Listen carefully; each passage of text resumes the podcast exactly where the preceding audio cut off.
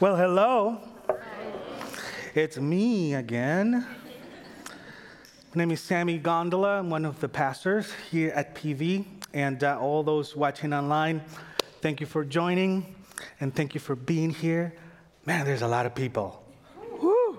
That's awesome. That's awesome. Yes. So I love a good origin story.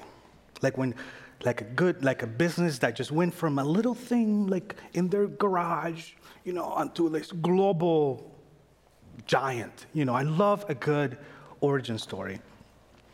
And that's one of the reasons I just really I'm excited to learn and just to look back and just really dig in into the story of the church, how it started, you know, how this whole thing started. And just want to start with our marching orders. Kind of what the catalyst for what got what got this going from the from the beginning. And that is the Great Commission. If you're, you're a believer, you've been around for a while, you know what this is. After Jesus rose from the dead, he appeared to his disciples, and before he ascended into heaven, he gave the final marching orders to his disciples. And here it is. Verse 16 The 11 disciples traveled to Galilee, to the mountain where Jesus had directed them. When they saw him, they worshiped him, but some doubted. Hmm, I don't know about this. What's going on? Jesus came near and said to them, All authority, just picture this moment, okay? Resurrected, glorified Jesus with his disciples, just calls him near and just draws him near and said, All authority has been, this is the commander in chief, okay, giving this order. All authority has been given to me in heaven and on earth. So I have all power. Now I'm giving you this power. Go therefore and make disciples of all nations. All nations baptizing them in the name of the Father and the Son, the Holy Spirit, teaching them to observe everything I have commanded you. And remember, final words I am with you always to the end of the age. I'm with you. You're not alone. I'm leaving. I'm going back to heaven to rule and all that, but I'm, you're not alone. I'm with you. And I will send my Holy Spirit. So wait to be filled with the Holy Spirit. If I was one of the disciples and I put myself in, in their shoes, I'm like, okay, great. That is an awesome vision. I mean, I love it. It's just great pep talk. That's awesome. But how in the world are we going to do this? Look at us. We are just a handful of us, and, and on top of that, we're being hunted. We're not free to share the gospel to share this good news. We're not free to share our love for you and what we believe, that we believe in you. How is this going to happen? How are we going to reach the whole world, Jesus? I was reading this article that Chad sent to me this week, and it just been just like, my mind is just going crazy. And I just had to share it because it's huge. This is from Alan Hirsch. It's a post that he did says, How many Christians do you think there were in the year 100 AD? So this is happening like in 40, 46, 40, 55 AD when this is happening right now, okay, kind of approximately. So in 100 AD, how many Christians do you think there were? And how many Christians do you think there, there were just before the Roman Emperor Constantine came into the scene, about 310 AD, so 200 years later. So the, the answer might surprise you. It surprised me. I was blown away. In the year 100 AD, 100 AD, there were as little as 25,000 Christians. So just imagine the population of Winona. So Winona, Minnesota, 25,000 people roughly, that's where how many Christians there were in the world. Just think about that. In the year 310 AD, 200 years later, there were as many as, you want to guess? 20 million.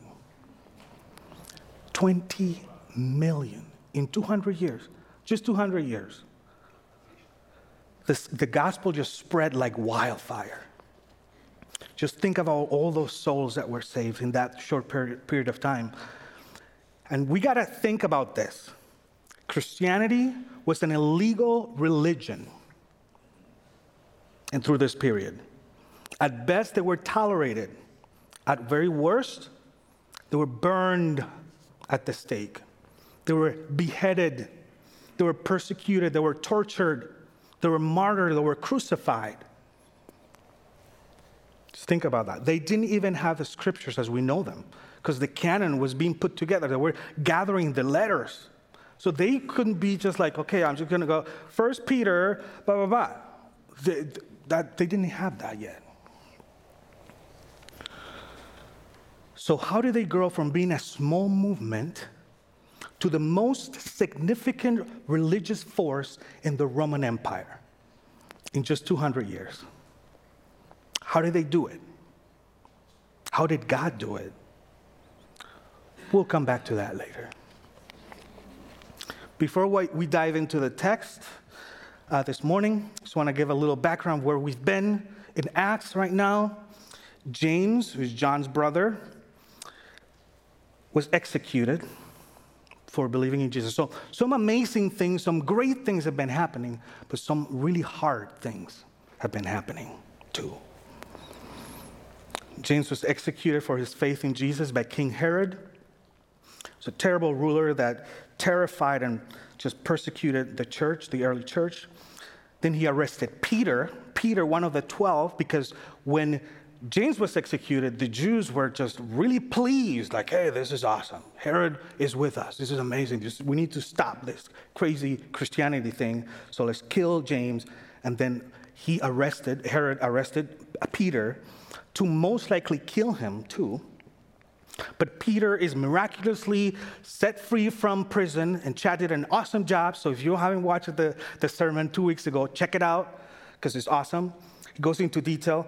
But essentially the, the angel, powerful angel, was like, hey, just, just jabs him in the rib, like, oh. And Peter's like, what's going on? He's like, okay, get dressed, put your shoes on, and let's get out of here. Let's go. And then he goes to his brothers and sisters. He's like, hey, knocks on the door, like, tuk, tuk, tuk. And the, the, all the disciples were there just scared, like, like, hey, open the door. It's Peter, it's me. And they were like, no, no way that's Peter's voice out there. Like, that's crazy. We saw him get handcuffed and thrown in, in uh, Herod's cop car, and there's no way that he let him go. There's no way that's Peter. And then Peter's like, hey, guys, come on. Open the door quickly before somebody sees me and take, throw me back in jail like that. Like, open the door. I'm serious. I'm in danger. So they open the door, and then Peter shares what happened. And that was just amazing, just awesome.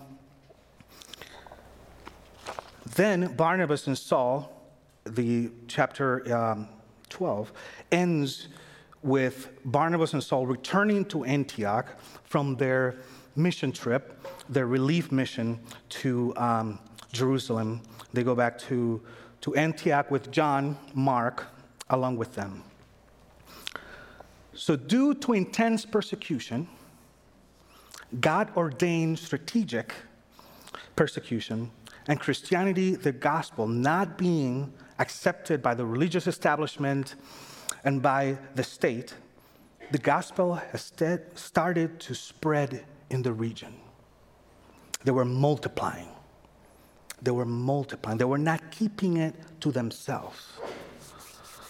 The gospel has been spreading throughout Jerusalem and Samaria, Judea, even up into Syria, up to the north, tearing down national, cultural, ethnic, and religious barriers, touching and transforming people from every gender, social economic status, trade, language, age, and political affiliation. For the first time, the world was seeing a religion that was truly supernatural and transcultural.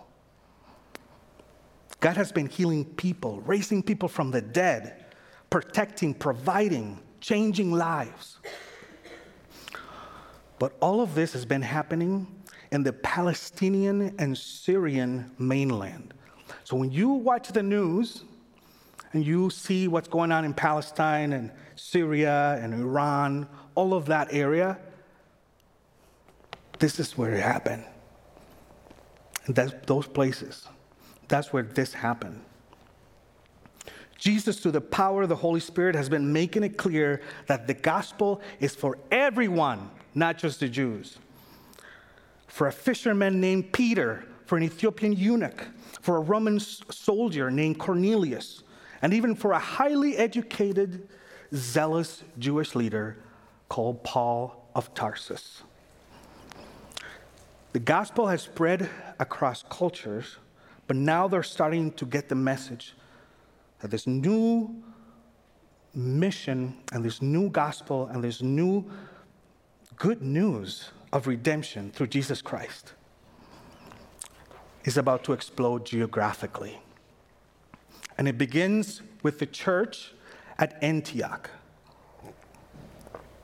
This is in ancient Syria, modern day Turkey. Some fun facts for your history buffs.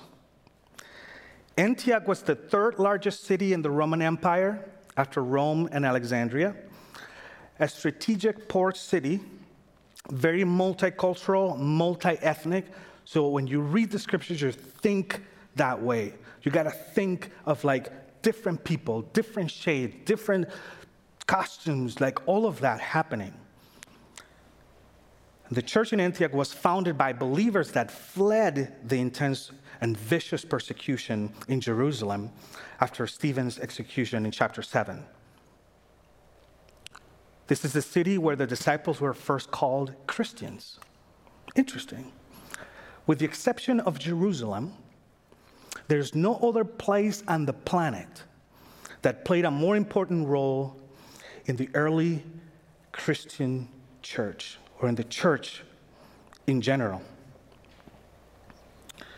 And they were the first missionary sending church in the history of Christianity. The first. So let's dive into the chapter. Chapter 13, verse 1. Now, in the church of, at Antioch, there were prophets and teachers. Barnabas, Simeon was called Niger, uh, which means the black, uh, not in a racist way, just descriptive. Lucius of Cyrene from North Africa, modern day Libya. Manaen, a close friend of Herod the Tetrarch, and who's been brought up with Herod, uh, he most likely had some status and some money. And Paul, Saul of Tarsus. You know, I love these details when I, when I read the Bible. These were real people, real people. It's like someone saying to you, like, hey, who was at the worship and prayer night the other night? They're like, hey, well, I saw Pastor Chad was there, Pastor Daniel, Liz Nelson, Susie Koo, Pastor Sammy. Like, who's Pastor Sammy? You know the black pastor? Oh, yeah, that guy. you, you can't miss him. You can't miss him in this crowd. Yeah. Um, so you got to read this like you're scanning the room. You're scanning the room. Okay, I see Barnabas, Simeon, the darker guy, uh, Lucius, Manaen, close friend of crazy Herod, the tetrarch, and Paul. And it's like, wait, wait, wait, wait, wait. Roll, just rewind the tape. Manaen? What? It's like, what is Manaen doing here? Like, I thought, I thought you were a Herod guy. And then Manaen is like, hey, just I had an encounter with Jesus. You know, Herod and I don't hang out anymore. Um, in fact, he was eaten by worms because he didn't give glory to God in the previous chapter. But hey, we can, we can talk about that later. We can talk about that later. It was gruesome. It was bad. It was bad. So, this was an international church comprised of mostly immigrants and refugees. If you think about it. With people from different backgrounds and economic status, but unified by the gospel and their love for Jesus. That's what they unified them. They spoke different languages, They ate different type of foods. They listened to different type of music and all that kind of stuff. But they were unified by their love for Jesus. Let's continue. Verse 2. As they were worshiping the Lord and fasting, said this is a group, and, and I really don't believe in looking at commentaries and everything, it's not just those guys that were mentioned. This was the church getting together in a church worship and prayer time, um, but those guys were just highlighted. As they were worshiping the Lord and fasting, the Holy Spirit said, Set apart for me Barnabas and Saul for the work to which I have called them. And then, after they have fasted, prayed, and laid hands on them, they sent them off. After they have fasted, prayed, and laid hands on them, they sent them off.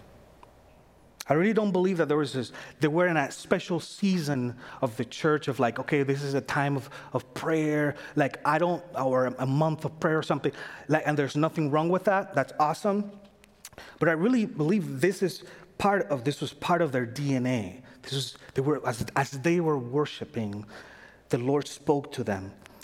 And they were spending time with Jesus, denying of themselves to focus more on Him. It was part of their DNA, it was a part of the life of the church. And in their midst, God spoke. It doesn't say who He spoke through, but God spoke very clearly. And He says, Send them, Paul and Barnabas, or Saul and Barnabas. It says there were, there were prophets. And when you read that, you're like, prophets, like, and I just want to say this. Sometimes, like, many of us are people that, like, we just like to pray for ourselves, if we're honest. That things go well, that my kids do well in school, that they are healthy, that, you know, that our finances are fine, and all that. Most of us do that, but some of you have this tendency to pray for other people that you are just like, you're not even thinking about it. And you're like, you're not even like with the person, and you, there's this, this scripture comes to your mind. And you're like, oh, what is that? And then this face and this name. They're like, okay, I'm gonna pray for them. I'm just gonna pray for, for, for Mark, let's say. And, and it's just like, Lord, be with Mark, whatever's going on, bring your peace and just protect him and encourage him, da da da. And then later on, you're on the phone with Mark and you're like, hey, I was just kind of like talking, whatever. And then say, like, hey, I, the other day, like Tuesday, I had this thought and you came to my mind and this scripture and I started praying for you. And then Mark is like, no way. No way. What? Like, I was going through this very difficult thing at work, and I just really needed God's just peace and, and just strength at that time. And I just really felt the Lord with me. Like, that's amazing. That was the time I was praying for you. Like, wow, that is moving in the prophetic. And you might not even know it, but just continue to cultivate that gift. It's from the Lord. I believe that Saul and Barnabas and all these guys didn't, didn't think of themselves as like missionaries at the time. They were just ordinary believers sharing the gospel, simply compelled to tell everyone about this risen Savior. Everyone needs to hear this message of redemption. Paul later writes in Romans 10 14 and 15 How can they how then can they call on the one they have not believed in? And how can they believe in the one they, of whom they have not heard? And how can they hear without someone preaching to them? And how can anyone preach unless they are sent? They are seeking the Lord, and God spoke in their midst and sent them. Do you know that God wants to speak to us today? This is not just for the Bible times, just for like, oh, the super religious people. Mm. This is for all of us. God wants to speak to us today through His Word, in prayers. We spend time with Him, through a friend. I see the church in Antioch like an aircraft carrier, really. Like in the movie Top Gun Maverick. Who has seen the movie? Raise your hand without, without shame. Yes, loved it. And if you've seen the movie, there's this moment after all the preparation, all the training to go into this crazy, just really dangerous mission, and the jets are ready to go, like the jet fighters, just ready to go at the, the, the um, tarmac, just ready, and they're just engines going, everybody's ready, and Tom Cruise is like just waiting for the order, like, okay, let's go, you know? And then comes the moment when the actor Jon Hamm's character, Vice Admiral Beau Cyclone Simpson, who didn't like Tom Cruise at all, he gives the final order. And when he when he gave the order, I had I got goosebumps because it's like they've been preparing for this. They're ready to rock and roll. They're ready to go. And he says, "Sent them." and then just let go like that. Ah, isn't that awesome? Woo! That was amazing. Sent them. The Holy Spirit gave them that call and that command. Sent them. I'm not telling you where yet. I'm not saying how things are going to go. Just trust me, obey, and go, and I will show you as you go. The church in Antioch has, had already been proclaiming the gospel to the Gentiles, non Jewish people, in the nearby areas, but the Holy Spirit is leading the church to go further, to go cross their borders. So let's go to verse 4. So, being sent out by the Holy Spirit, very important. Don't go on your own. okay? Just being sent out by the Holy Spirit they went down to Seleucia, around 16, 16 miles from Antioch. There you go, Antioch, Seleucia, the port there. Um, and there and from there they sailed to Cyprus. Barnabas, that's going with Paul, is from Cyprus. Did you know that? Like they were going back to, the, to his homeland. Verse 5 Arriving in Salamis, they ate some salami. No, I'm just kidding. Uh, arriving in Salamis, they, tra- they traveled by boat around 130 miles south. So 130 miles by boat whoo, to Salamis, the first port there. They, they get there. They proclaimed the word of God in the Jewish synagogues. They also had John Mark as their assistant we start seeing a pattern from Paul, Saul, Paul, to first start sharing the gospel in Jewish synagogues, in Jewish temples. Let's go to our people. Let's go to people that have a common religious background and language so we can start speaking to them. It's like the first thing he does when he gets off the plane and connects to Wi Fi. And he gets his phone out, his iPhone 14. It's like, Hey Siri, where is the, the nearest Jewish synagogue? Is she gonna do it? She didn't do it. She showed me there's one in La Crosse. That's awesome. Siri is awesome.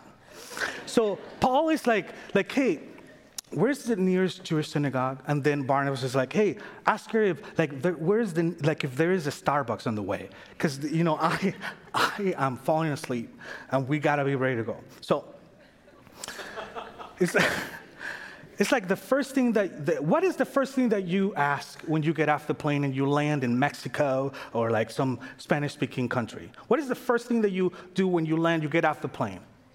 The weather? What is the weather? ¿Dónde está el baño? That's what you do. That's what you do. Now, don't, don't let this stop you from learning Spanish. Okay, it will get better as you go.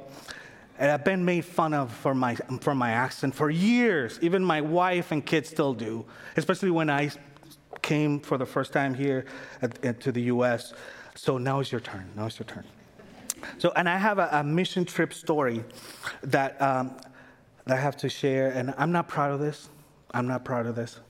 Um, but when I was on staff with YWAM a long time ago, Youth with a Mission um, in Panama, and I was the guy that would take the 15 passenger van and, and go to the airport and wait for the teams from the US or other countries. And I was that guy.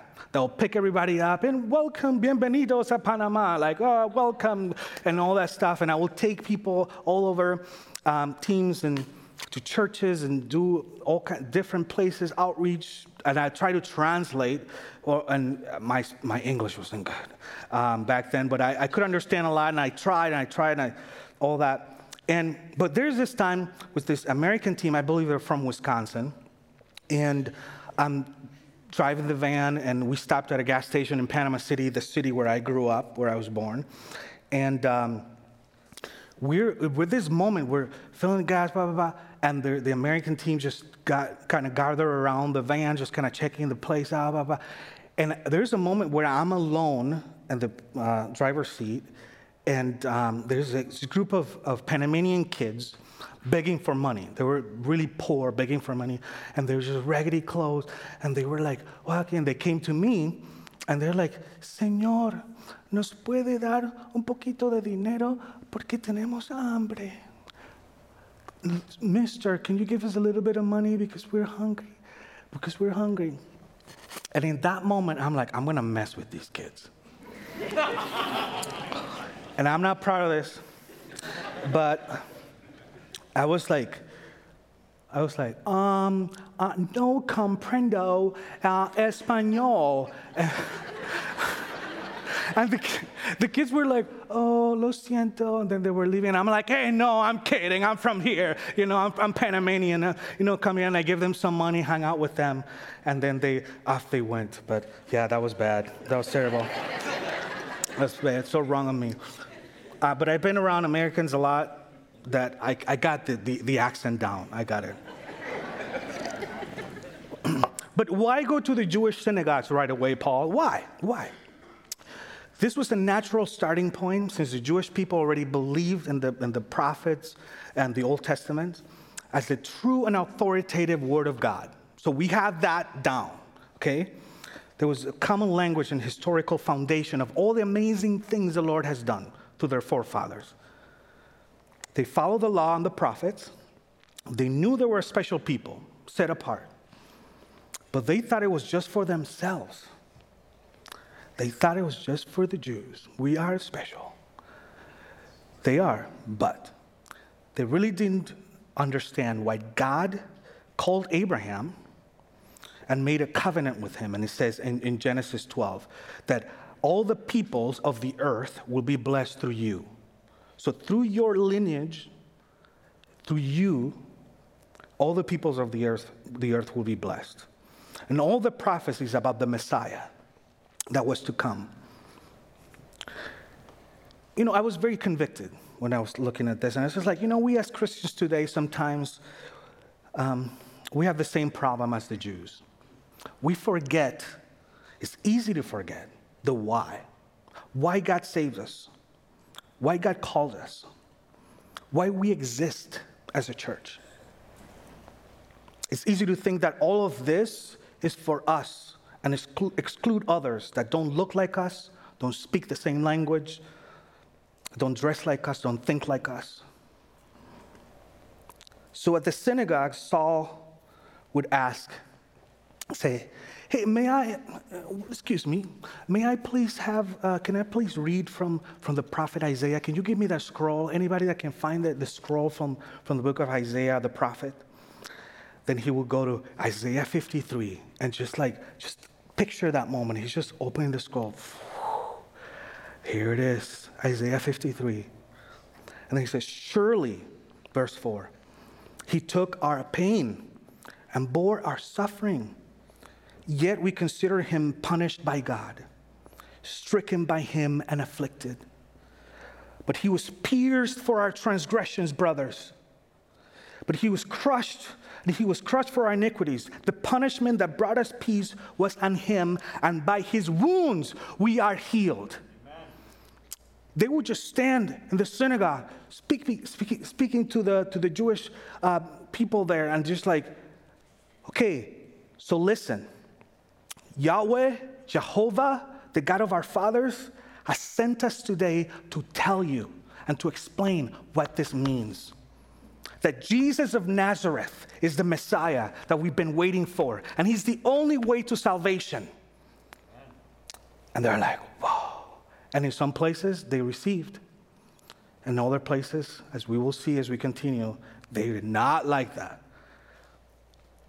But he would go to this, or they would go to the synagogues and start sharing that. And It's just like, hey, let me explain what this means. Let's look at the prophecies. Let's look at why we are a special people. Let's look at the lineage of Jesus and where he was born and all this stuff and da da da da, and he, how he died is all foretold. And we saw him. We, I saw Paul. I saw him. He came. He's alive. He's resurrected.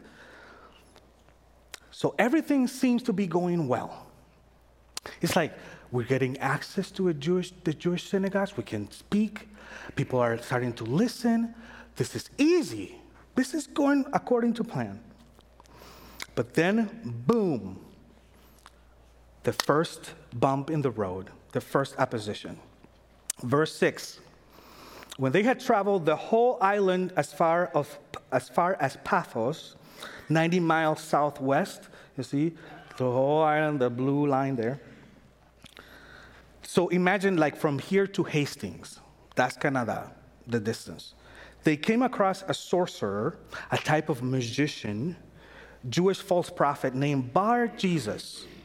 How deceitful, okay? Bar Jesus, my name is Bar Jesus, son of salvation, which is the, the, the meaning.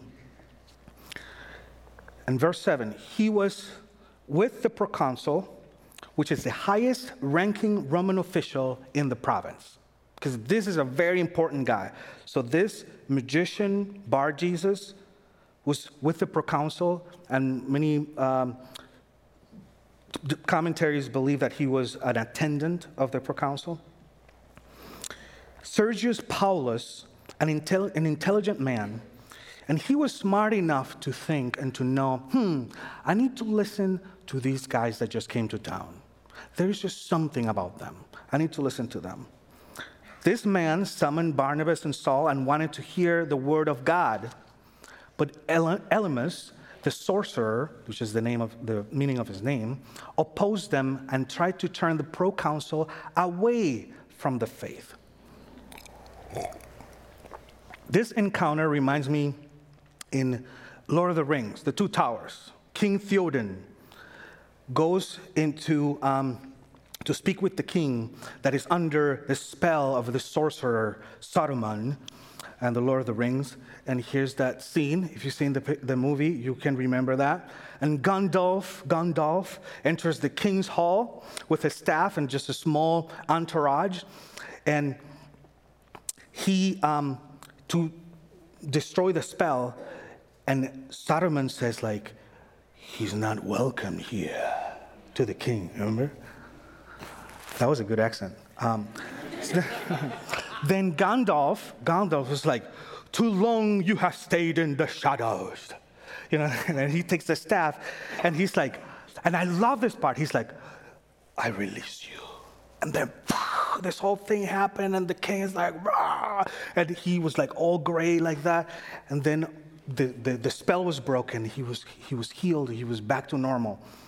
So Bar, Bar Jesus, this Elymas, the sorcerer, was doing the same thing with the proconsul. He's like, don't listen to these guys. Just listen, just listen to me, you know, blah, blah, blah. And but the proconsul was smart enough to be like, you know, I, there's something about these guys. There's something I need to hear. You know, as we try to, to follow God's leading and being obedient, to his calling in our lives. We might never encounter like a, a sorcerer or a false prophet, but I can guarantee you that we will encounter oppositions of many, many, many kinds that will come in the form of criticism to make us doubt, bring confusion, and make us ashamed and intimidated. Or we might lose friends, and even people that we love might push us away because we chose to follow Jesus. We will and we have encountered opposition. It's part of the game, it's part of the business, it's part of being a son and daughter of Jesus. And when we're trying to witness, and this has happened to me, like when trying to witness to someone, and everything is just hard, man. It's like, like I'm, like I'm talking to the wall. Like there's nothing happening. It's just hard, and it's just like, you know what? We got to remember that our, our fight is not against, against our struggle is not against flesh and blood. It's against the the, per, the principalities and the powers of darkness. And there's stuff going on in the spiritual realm that we might not even be aware of, that we can't see, but is real. We just got to keep pressing on, pressing on and praying for people, and don't give up. Don't give up. Verse 9 But Saul, also called Paul, here is the first time. Now we have permission to call Saul Paul because this is the first time that Saul is addressed as Paul, which is his Greek name, and now it's kind of like you are officially being sent to reach the Gentiles. And most of the Gentiles at that time spoke Greek, so that makes sense. So we, we will start seeing now Paul, Paul from then on, for the whole uh, book. Filled with the Holy Spirit, start, stared straight at Elymas and said, You are full of all kinds of deceit and trickery, you son of the devil and not of salvation. You are working for the enemy. An enemy of all that is right. Won't you ever stop perverting the straight paths of the Lord? It's kind of like Paul's like, come on, man. Just give it up. And when I read that, I was thinking, like, who else Jesus called not son of the devil, like Paul called this guy, but actually Satan himself? Who, if you remember? Peter, the Apostle Peter, one of the original 12. Jesus said to Peter, Get behind me, Satan, when he was trying to convince Jesus to not go to the cross and just go the easy, the easy route.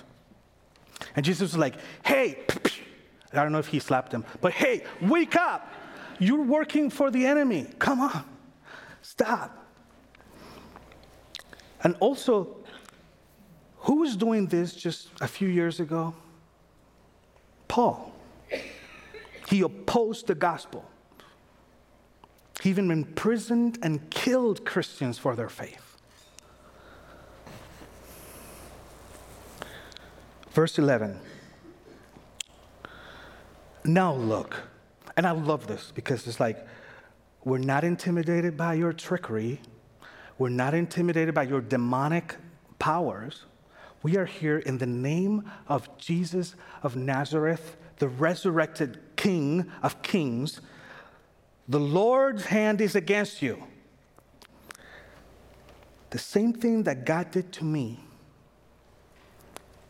on the road to Damascus for my rebellion and to get my attention is going to happen to you because you're rebelling against the Most High God.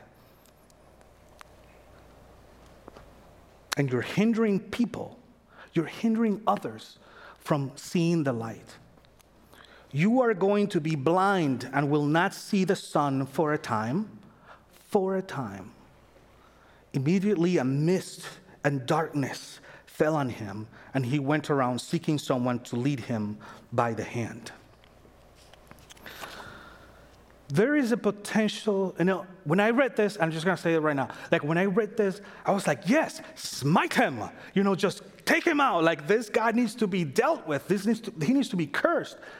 And I wanna, I, I, it's weird. Like I was reading it and I just felt compassion for this guy in the spirit. Like I just felt the Lord being like, you know what? Yeah, I did that to Paul and, and he came to me and he recognized my that I'm the I'm, I'm Jesus and I'm, I'm the Messiah and and like I just felt compassion for this guy. His blindness was temporary, not permanent. So Elymas got if Elymas got the point, as Paul did, perhaps this could be the way that God would get him, get his heart. So the lesson for us here is that it doesn't say what happened to Elymas uh, after his sight came back. Perhaps he accepted Jesus. Maybe not, maybe yes. We don't know. But the point is that our responsibility is to be obedient. To be obedient, to say what we need to say, to do what we need to do, to pray what we need to pray, and leave the results to God. Amen? Amen. Amen.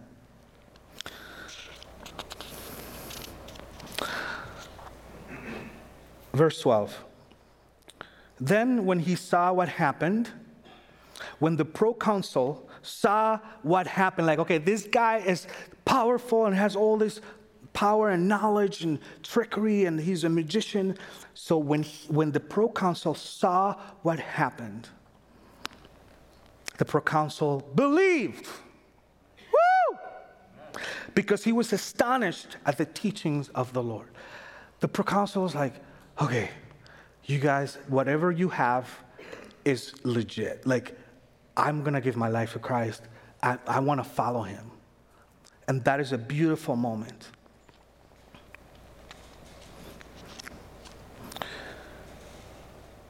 They were living on mission, these guys, walking with Jesus. And in their journey, God used them to do some amazing things and see lives transformed by the power of the gospel.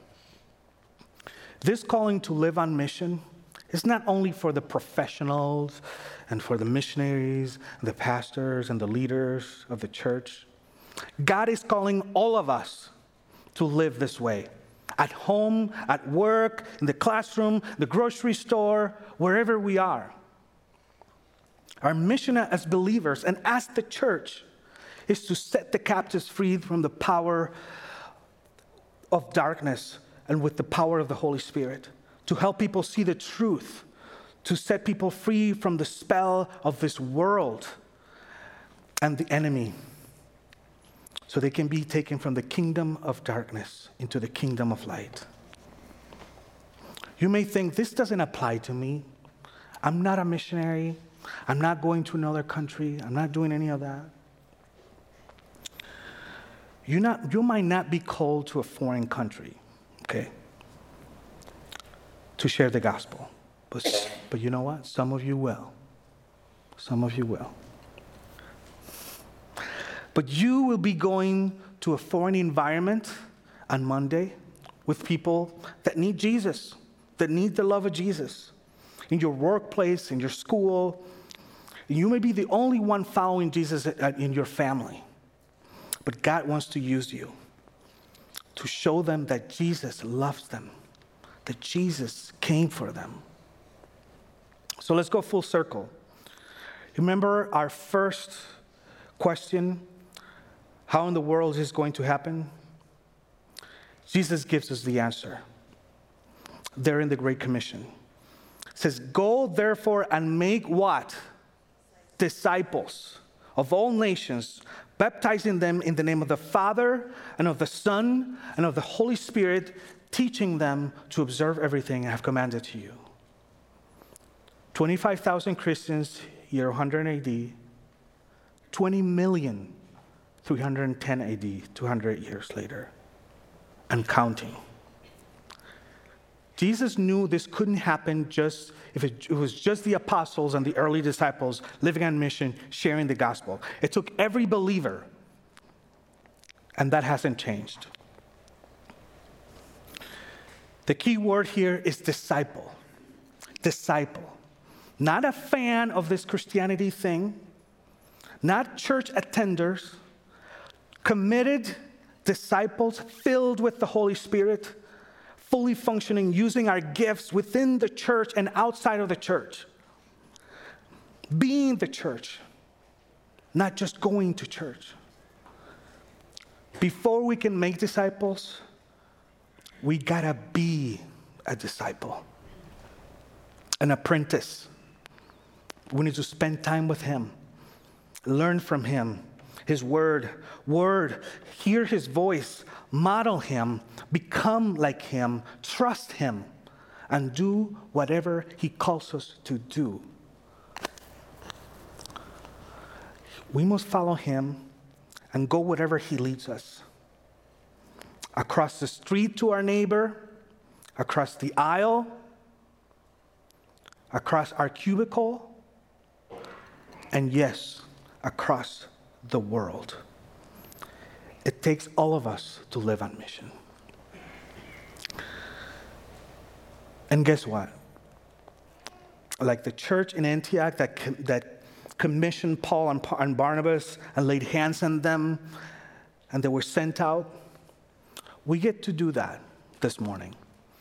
We're one of our own. Kim Larson, please come up. Worship team and some of the elders and pastors uh, and staff and friends come up. Kim um, came to know the Lord here at PV when she was going to college. And um, she was a village group leader. She was involved in the, our kids ministry. And, started, and then she started taking college students to, to Tokyo, Japan, on mission trips. And the Lord just started developing a heart for the Japanese people. And now she is, she's one of our missionaries. She's one of our own. She's ready to go in, when are you going? In 11 days. In 11 days, full time to Tokyo now for good. So we want to pray for her. We want to commission her. We want to bless her. But please share with us a little bit about what's, what's going on. Yeah. What the Lord's doing. Thank you, Sammy. So on February 11th of 2016, I gave my life here at Pleasant Valley um, when I was a college student. And a month later in this room, I learned about missions in the 1040 window. Um, I ended up interning with this missions organization and leading uh, three mission trips for Winona State students to go to Tokyo. And that's where I learned that Tokyo is the second largest unreached people group in the world. That they're in a suicide epidemic where 70 people take their life a day, and that they're in this toxic work mentality that they have to work 80 hour work weeks in order to have a sense of honor. When I was there, I saw a little bit of, um, of myself in my story there. Um, there's a lot of people who are atheists, there's a lot of people who believe in Buddhism and Shintoism, and there's a lot of people that just don't have hope and love and know who Christ is. And so I'm really excited to go over there and join a team of 15 of us, soon to be 16, and we are going to be church planters. The apartment that I'm going to be moving into, I get to have church there. Um, and I get to lead women into growing in their faith and growing in leadership. And I get to work with um, young women to grow in a relationship with Jesus through just doing life with them, uh, meeting them where they're at. And um, yeah, I'm really excited. That's awesome. That's awesome. Sweet.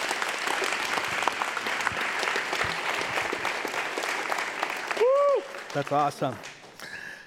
Let's stand. This is a very special moment, and if you can extend your hand symbolically, and we're going to lay hands on you, my sister, and we're going to pray for you and commission you. Yeah. Father, we thank you so much for Kim, and just what an honor it is that um, we got to be a part of her story coming to you. And it's been such a pleasure for me to see you initially grab her heart and and then just fill her with your spirit and um, and to see all of the change that has happened in her life over the past uh, six years. And I just pray that you would um, just fill her with confidence, Lord, and we just declare that she has everything she needs in you. And we thank you that she is a woman who is full of your spirit and just um, lives her life to please you. Mm-hmm. And we just thank you for her. We know that uh, the people that she's going to interact with are going to get a taste of Jesus just by seeing her live and just by interacting with her. And we're so excited to hear stories of people's lives being changed, people's forevers being changed uh, because they came in contact with Kim. Father, I just want to thank you for, for Kim and just for her obedience to say yes to you, Lord, for the verses that Sammy put up on the screen from Romans 10 that blessed are the feet of those who bring the gospel of Christ. Mm-hmm. Also, Isaiah 6 8, it says, The Lord said, Whom shall I send? Isaiah says, Send me. So thank you for Kim for the obedience to say, Yes, I'm going, I'm sent, Lord. Um, bless the team that is down in Japan as well, Tokyo waiting for her to arrive. Um, strengthen the relationships that they will soon begin, and also the relationships that Kim will begin to have with other people in the local community in Tokyo. God, thank you so much for this beautiful woman. Thank you for um, what you have made, the uniqueness that is her. I thank you for her tenderness and um, her joy. Um, I thank you, Lord, that um, you know several years ago that you brought her to faith in you, and that your gospel has the power to change lives, and that you changed Kim's life. I just pray that as she goes out, Lord, would that be the only thing that gives her um, power um, to to share the gospel with other people, her own story. And I just pray that you would um, just remove any obstacles, any barriers in the way of people just knowing you through her story. I just pray that um, as she as she goes to Japan, as she gets to know new people, friendly faces, would you um, just provide hospitality for her, a safe place for her to kind of land?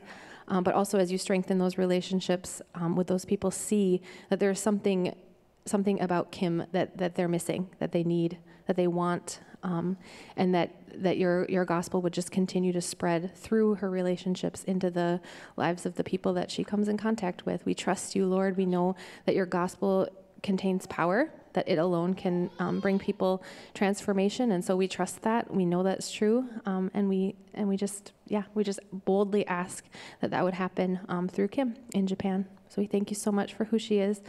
Um, Lord, protect her in Jesus' name. Amen. Amen. Amen.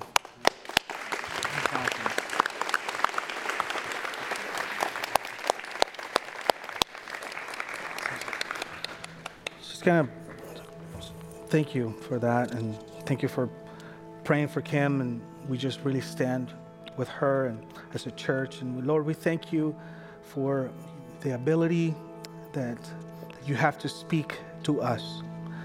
And thank you, Holy Spirit, for your presence in this place, Lord. Um, all tho- that we have learned and we've heard this, this morning, let it sink in into our hearts. And Holy Spirit, just water that seed. Lord, help us to be the church, committed followers, disciples of you